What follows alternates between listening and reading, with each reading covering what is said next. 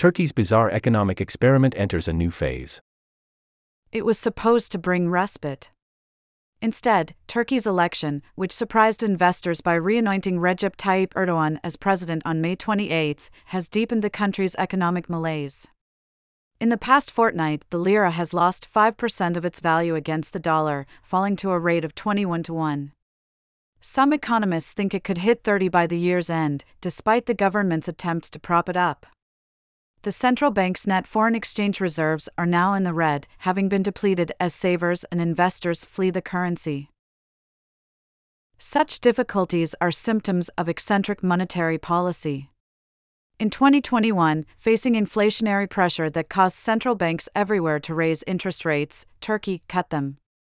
Believing that low rates lower inflation, the opposite of economic orthodoxy, Mr. Erdogan has repeatedly strong armed Turkey's central bank to slash its policy rate. Indeed, the overnight policy rate now stands at a cool 8.5%. According to official figures, annual inflation hit 86% in 2022, see Chart 1. Inflation has since softened either to 44%, according to official estimates, or to something higher, according to independent ones. Mr. Erdogan's lackeys boast he was right all along. In fact, inflation has dropped because of a fall in energy prices, central bank intervention in currency markets, and base effects, where past price rises lift the base from which inflation is calculated. Regardless, Mr. Erdogan looks likely to continue with his policy, at least for a time. In his victory speech, he maintained that, alongside looser monetary policy, inflation will also fall. Mr. Erdogan is right about something, however.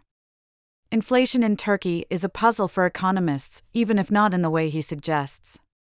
The persistence of low interest rates and high inflation suggests Turkey's real interest rate has been deeply negative for some time. This ought to become rapidly unsustainable, since it enables speculators to profit handsomely by borrowing in lira and investing in stable assets such as housing or other currencies, further depreciating the lira and turbocharging inflation. How, then, have real interest rates stayed negative for so long? And what does it mean for the future path of inflation? Fishing for answers. To start, one must first understand Mr. Erdogan's approach. This was best articulated in 2018 when Cemil Ertem, an advisor, provided an outline, referring to an equation baked into many economic models and named after Irving Fisher, a pioneering economist. The Fisher equation states that the nominal interest rate is a sum of the real interest rate and the expected rate of inflation. Most economists believe the real rate is determined by factors, such as the long term growth rate, over which policymakers have little sway. A lower nominal rate should, at least according to Mr. Ertem's interpretation, reduce inflation. Mr. Ertem argued that this would happen if firms passed on lower borrowing costs to consumers as lower prices. Yet when the theory was put to the test in late 2021, Mr. Erdogan was proved wrong. After all, inflation continued to rise. The problem was that the other channels through which interest rates affect inflation dominated the cost channel by which Mr. Ertem expected inflation to be reduced, says Selva Demiralp of Koç University. This still leaves the mystery of Turkey's persistent, deeply negative real interest rate. But it starts to unravel when other types of real rates, which have not been as negative, are considered. As Emre Peker of the Eurasia Group, a consultancy, argues, the policy rate has become irrelevant. In some cases, interest rates are distorted by government policy. In the commercial sector, for instance, banks are told not to lend above a certain interest rate. The result is that they simply avoid making most loans.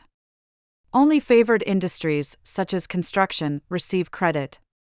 Turkey has also required banks to hold bonds against foreign exchange deposits, in effect, subsidizing state borrowing. In the sectors where interest rates are less distorted, though, nominal interest rates have moved in the opposite direction to the policy rate, see Chart 2. Since investors do not believe the central bank will act to stop inflation in the future, inflation expectations have risen. This has fed into higher consumer lending rates, especially for longer term loans, because investors demand a higher return the lower the purchasing power they expect the lira to hold in the future. Therefore, judged by consumer loan rates, real interest rates may not be all that negative. Similarly, returns on other assets are much higher than the central bank's policy rate suggests. This is causing firms, households, and investors to flee the currency. The government wants to support the lira, but there is only so much it can do. Your correspondent was blessed with many thanks when, short of time, he paid for a taxi in Istanbul using dollars at the market exchange rate rather than the less generous black market one. Suppliers are taking matters into their own hands, pricing items in dollars, points out Bekir, a shop owner in Istanbul's Grand Bazaar. Assets other than foreign currencies are also attracting investment as parties scramble to protect their savings. Ms. Demiralp notes there are, for instance, long lines outside car dealerships. House prices have grown at triple the rate of official inflation. Some speculate about the potential for an attack on the lira from foreign investors. The government has tried to stem currency flight. Exporting firms must sell 40% of their foreign currency revenues to the central bank. In late 2021, the government introduced a scheme whereby some lira deposits are protected against depreciation. In an extremely costly and not entirely sustainable situation, almost a quarter of all deposits are now covered. What, then, to make of the Fisher equation? Short term policy rates have been quite negative, but they are much less relevant for borrowing, since market rates have either risen owing to higher inflation expectations or credit has been rationed.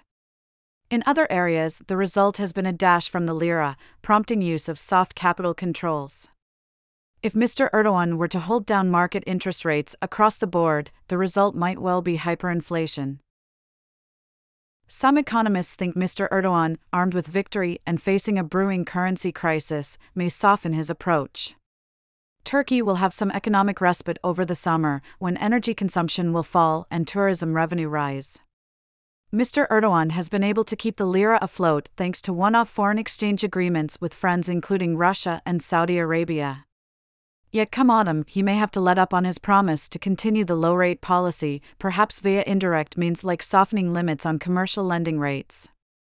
Warm weather and friendly favors do not last forever. For more expert analysis of the biggest stories in economics, finance, and markets, sign up to Money Talks, our weekly subscriber only newsletter.